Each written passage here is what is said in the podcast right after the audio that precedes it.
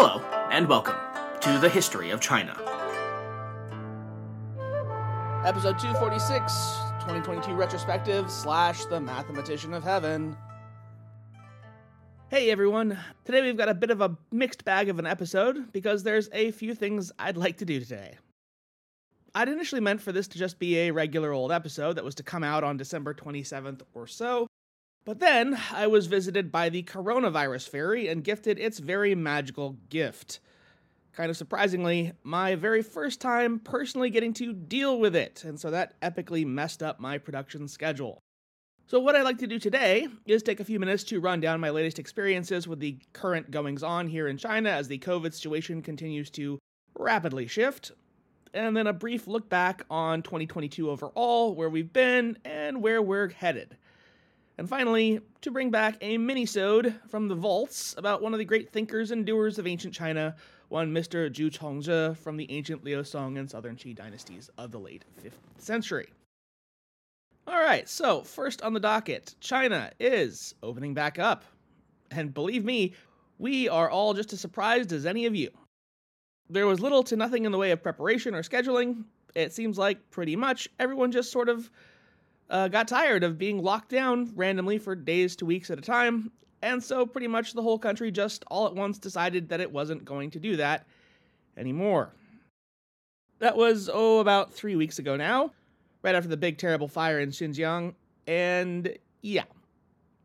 In other news, pretty much everyone in China now either has had or, as is the case with me and my family, still has COVID. All together, all of a sudden. So that's fun. It's been a fun couple of weeks cooped up at home, uh, thankfully, all over this Christmas slash winter holiday. My family and I got pretty low level versions of the bug. Uh, we've all managed to avoid hospitalization, thankfully, and I'm now only occasionally feeling like I'm going to black out from coughing. All in all, 8 out of 10. The good news is, is that I am, for the most part, pretty much back on solid foods, which is good for the old energy levels and getting much of anything done beyond just scanning Twitter from huddled underneath the comforter. And yep, that's how my 2022 is looking to finish out. Auld Lang Syne and all that. All right, so that pretty much is why we've got yet another production delay on the regularly scheduled program. Very sorry about that once again. With that all talked through and explained, let's take a brief retrospective on how the show did this past year. It's been a really big year for THOC. Not only did we change networks, um, we put out 28 episodes in total, which I believe includes this one, which is actually a little bit above average for us, and reached more than 80,000 sets of ears with more than 2 million streams via Stitcher alone. So that is huge. We spent nearly this entire year deep within the Ming Dynasty and its many trials and travails, beginning back last January with the reign of the Chenghua Emperor in the mid 15th century, and progressing up about 120 years to the dawn of the 17th century with the Wanli era, as Ming begins to nose down toward its terminal decline. In the year to come, we've got plenty more Ming to follow, but we'll certainly be looking forward to beginning to document the rise of a certain Jurchen chieftain from the Aisin Gioro clan by the name of Nurhaci, and, well, no spoilers, but I wouldn't make any long term investments in Ming futures if I were you. On the international front, China is now, for the first time, but certainly not the last time, beginning to have to deal with curious forces from far beyond the seas, distant civilizations from places calling themselves Portugal and Spain, as well as more local pirates and bandits of the South Seas, Japan, and Korea besides. I'm sure they'll all continue to keep their noses clean and not cause any major problems for the Middle Kingdom in the decades and centuries to come. Wink, wink, nudge, nudge. Again, I'd like to just once more thank each and every one of you who take the time to enjoy this grand adventure along with me. Whether you just listen and enjoy by yourself, or interact and converse, and even, especially, if you're one of the show's supporters who makes it possible to keep putting out this show for you week after week, month after month, and yes, year after year. I really, really super appreciate it, and you make it all super duper worthwhile. I'd definitely not be here without all of you. Wishing you all the very best and happiest of 2023 and beyond, and may the 10,000 blessings of the Son of Heaven and the Jade Emperor shine down upon you and yours. In lieu of a whole new episode this New Year's Eve, again, thousand pardons, I'm dusting off an oldie but goodie from deep in the archives. A look back on a scientist, writer, inventor, politician, and mathematician who found that he could, in fact, have his pie and eat it too. I give you Zhu Chongzhi, the mathematician of heaven. Please enjoy.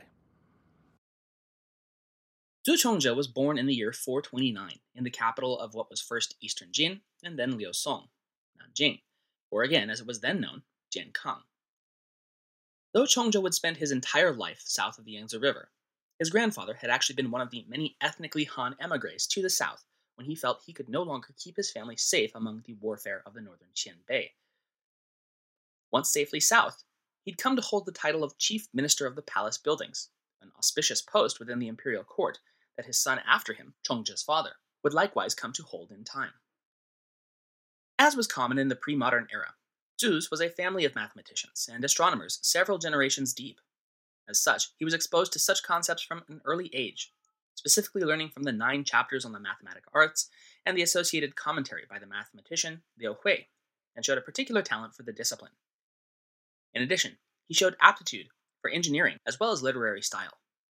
This multitude of talents, and surely his family connections within the court, earned the young Zhu Chongzhi a place in the Hualin Student Academy by the personal order of Emperor Xiaowu in the early 450s, following the Liusong Emperor's violent capture of the capital city and execution of his own brother, the former emperor, as we discussed at length back in episode 62.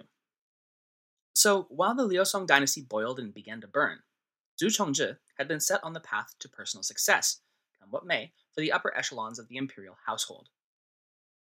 His stint at the academy bore out what the imperial court had seen in him, and soon enough, Chongzhi had secured a spot within the prestigious rolls of the Nanjing Imperial University, where he labored under his instructors as what amounted to a research assistant.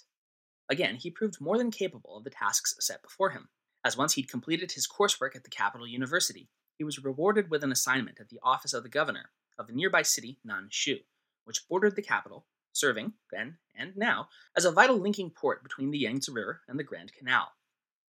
Later, he'd be recalled to the capital and made an officer in the military, where he'd continue his meticulous studies. Over the course of his various stints in public office, Zhu Chongzhi completed numerous treatises and worked on his professional interests, specifically advanced mathematics and astronomical observations. In the field of pure mathematics, he was well known in his time and as far forward as the 12th century under the Song dynasty for his book The Zhui Shu, which can perhaps best be translated as Methods for Interpolation. The work reportedly contained detailed formulas for the volume of a sphere, as well as cubic equations, both highly advanced for the time. His work was so advanced that it would be adopted into the imperial examination system of the Tang dynasties in the year 656, although it was later dropped from the examinations on account of them being so advanced that none of the prospective imperial officials could adequately wrap their heads around the formulas and proofs within. Later, the book was inducted as one of the ten classical texts in 1084 under the Song dynasty, Unfortunately, it did not survive the turmoil of the late Song dynasty and the Mongolian invasions, and was lost to the ages. But his most significant contribution to mathematics was his work on calculating the value of pi. The search for pi, of course, far preceded the 5th century of Zhu Chongzhi's time, since at the very least the calculations of Archimedes in the 3rd century BCE. Zhu's initial approximation of pi independently recreated Archimedes' own calculation of the ratio at 22 over 7, but over the course of his work, he refined his equation to the truly remarkable ratio of 355 over 113, known in Chinese as Zhu's fraction, it was accurate to six decimal places, an unprecedented feat that would stand as the world's best rational approximation of pi until the late 16th century in the Netherlands. And this milestone of calculation, that would stand for more than a thousand years before being surpassed, is even more impressive because of the meager tools Zhu used to arrive at his eponymous proportion. He would use nothing more than simple counting rods, that is to say, sticks, laid out in patterns to infer. He would purportedly arrive at his eponymous fraction by painstakingly laying out 24,576 rods into a 12,288 sided polygon, and then using that shape to approximate a true circle by using extremely lengthy calculations involving hundreds of square roots to arrive at an approximation with nine decimal places of accuracy. Quite the hobby. According to the history of the Sui dynasty, compiled in the 7th century, quote, Zhu Chongzhi further devised a precise method of calculating, taking a circle of diameter 10 million tong, He found the circumference of this circle to be less than 31,415,927 chang and greater than 31,415,926 chang. He deduced from these results that the accurate value of the circumference must lie between these two values. Therefore, the precise value of the ratio of the circumference of a circle to its diameter is as 355 to 113, and the approximate value is as 22 to 7. In terms of engineering feats, Zhu was no slouch either, and most famously recreated the famed southern pointing chariot. What is a southern pointing chariot, you might ask? It acted, in effect, as a non magnetic compass, a machine that, through a complex set of differential gears, Da Vinci himself would have been proud of, operated to maintain a figurine attached to the chariot pointing due south at all times. Much like the magnetic compass later on, such a machine was highly valued as a battlefield asset for properly moving and aligning armies. Legendarily, the chariot had been almost a gift from the heavens, and had been present since the demigods of Chinese mythological origin tales first merged their tribes into the Han people thousands of years prior. But realistically, the first actual, functioning southern pointing chariot can be traced back to the late Han dynasty, and is attributed to the engineer Ma Jun of the early and mid 3rd century. Using principles similar to what allows the wheels of a modern car to rotate at different speeds but with equal torque when making a turn, Ma Jun had successfully created a chariot that would unerringly point south on its own. Unfortunately, the end of the Han dynasty and the as yet ongoing strife in the following Age of Disunity saw the secret of the southern pointing chariot lost in the chaos. During the early conquests of Emperor Wu of Liusong, he was briefly excited at the prospect of recovering a functioning prototype of the chariot following his acquisition of the Guanzhong region. However, upon inspection, it proved to be only an empty shell and functioned by having a person sit within and manually turn the figurine whenever the chariot was turned. Suffice it to say, Wu was less than impressed. And so he turned to Zhu Chongzhi in the year 478, who felt confident that he could recreate the ancient device. According to the Book of Qi, quote, during the reign of Shengming, Zhu Chongzhi was commissioned to reconstruct the southern pointing chariot according to the ancient rules. He accordingly made new machinery of bronze, which would turn round without a hitch and indicate the direction with uniformity. Since Ma Jun's time, such a thing had not been. The final and perhaps most impressive of his disciplines, however, was his observations and calculations of the skies above. Among his findings, he determined that a year consisted of 365.2428 days, which is about 50 seconds off from our current knowledge of the year being 365.2421 days. He also calculated the orbital period of Jupiter at 11.858 years, 99.96% accurate, or about a day and a half different from our current understanding. In addition, he accurately predicted the number and timing of overlaps between the Sun and the Moon with 99.99% accuracy, as 27.21223 per year, which in turn allowed him to predict with great accuracy as many as four solar eclipses between 436 and 459, gaining him wide prestige among the royal court. In fact, Zhu's calculations regarding heavenly motions were so advanced for the time that many of his contemporaries found his conclusions baffling or even profane. He'd spent years developing a new calendar system he called the Da Ming, or Calendar of Great Brightness. Prior to Zhu's Da Ming innovation, the Chinese calendar had been based on a cycle of 19 years, each with 12 months consisting of 29 or 30 days. The Da Ming calendar, however, was based on a cycle of 391 years, and was arrived at through Zhu Chongzhi's observations and measurements of the tropical year compared to the sidereal or astrological year. Though far more accurate in its measurements than the calendar system then in use, his rather stark shift in the measurement of time itself raised more than a few eyebrows at court, and drew the condemnation of his fellow minister, Tai Fa who declared that Zhu's calendar was, quote, distorting the eternal truth of heaven and violating the teachings of the great classics, end quote. A criticism against progress and innovation that would be echoed across time. Why, we've always done it this way. We can't change it now. But Zhu answered his challenger in kind, stating that his Da Ming calendar, quote, was not derived from spirits or ghosts, but from careful observation and precise mathematical calculations. People must be willing to hear and look at proofs rather than blindly follow tradition if they are to understand truth and facts. Emperor Xiaowu was convinced and ordered the implementation of the new calendar in 464. That would be delayed, however, by the untimely death of the Liusong monarch.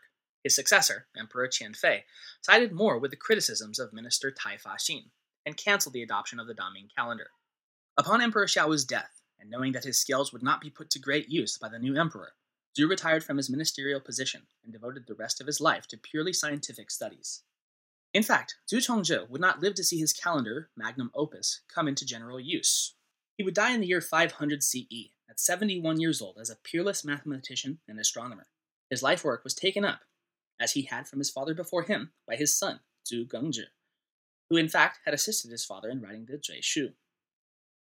Upon his father's death, Gengzhi became the primary advocate of his father's superior calendar system, and began once again lobbying the imperial court of the southern Qi dynasty to take up the Daming system for general use. His efforts would prove successful in 510, and southern China officially began to utilize Zhu Chongzhi's method of keeping track of time through studious observation of heavenly movements.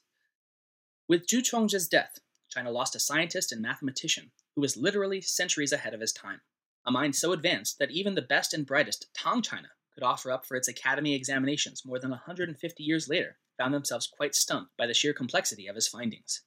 And with his great book, the Zhui Shu, subsequently destroyed at the end of the Song dynasty, perhaps one of the greatest mathematical tomes in world history was lost forever. Nevertheless, Zhu Chongzhi is remembered for the tremendous mind he was and his contributions to the sciences in almost every field he devoted himself to. His name lives on not only in his eponymous formula to approximate pi, but has been given to two astronomical objects as a testament to the study that came to define his life. On the face of the moon, there is a crater that is named after him, as well as the asteroid 1964 VO1, aka 1888 Zhu Chongzhi. And as perhaps a nod to the formulas he produced being so complex that it took centuries for anyone else to be able to adequately understand them, his name has also been affixed to the ZUC stream cipher, an advanced encryption algorithm. And so we come to the conclusion of Zhu Chongzhi's life. I'm still on holiday for about two more weeks, and I'll be traveling to Washington next. But I'll see if I can get another one of these biopics out in the meantime, before I get back to my home in my real mic at the end of August, to pick back up on the end stages of the Southern and Northern dynasties and the Age of Disunity as a whole. Until then, wishing you all the best, and as always, thank you for listening.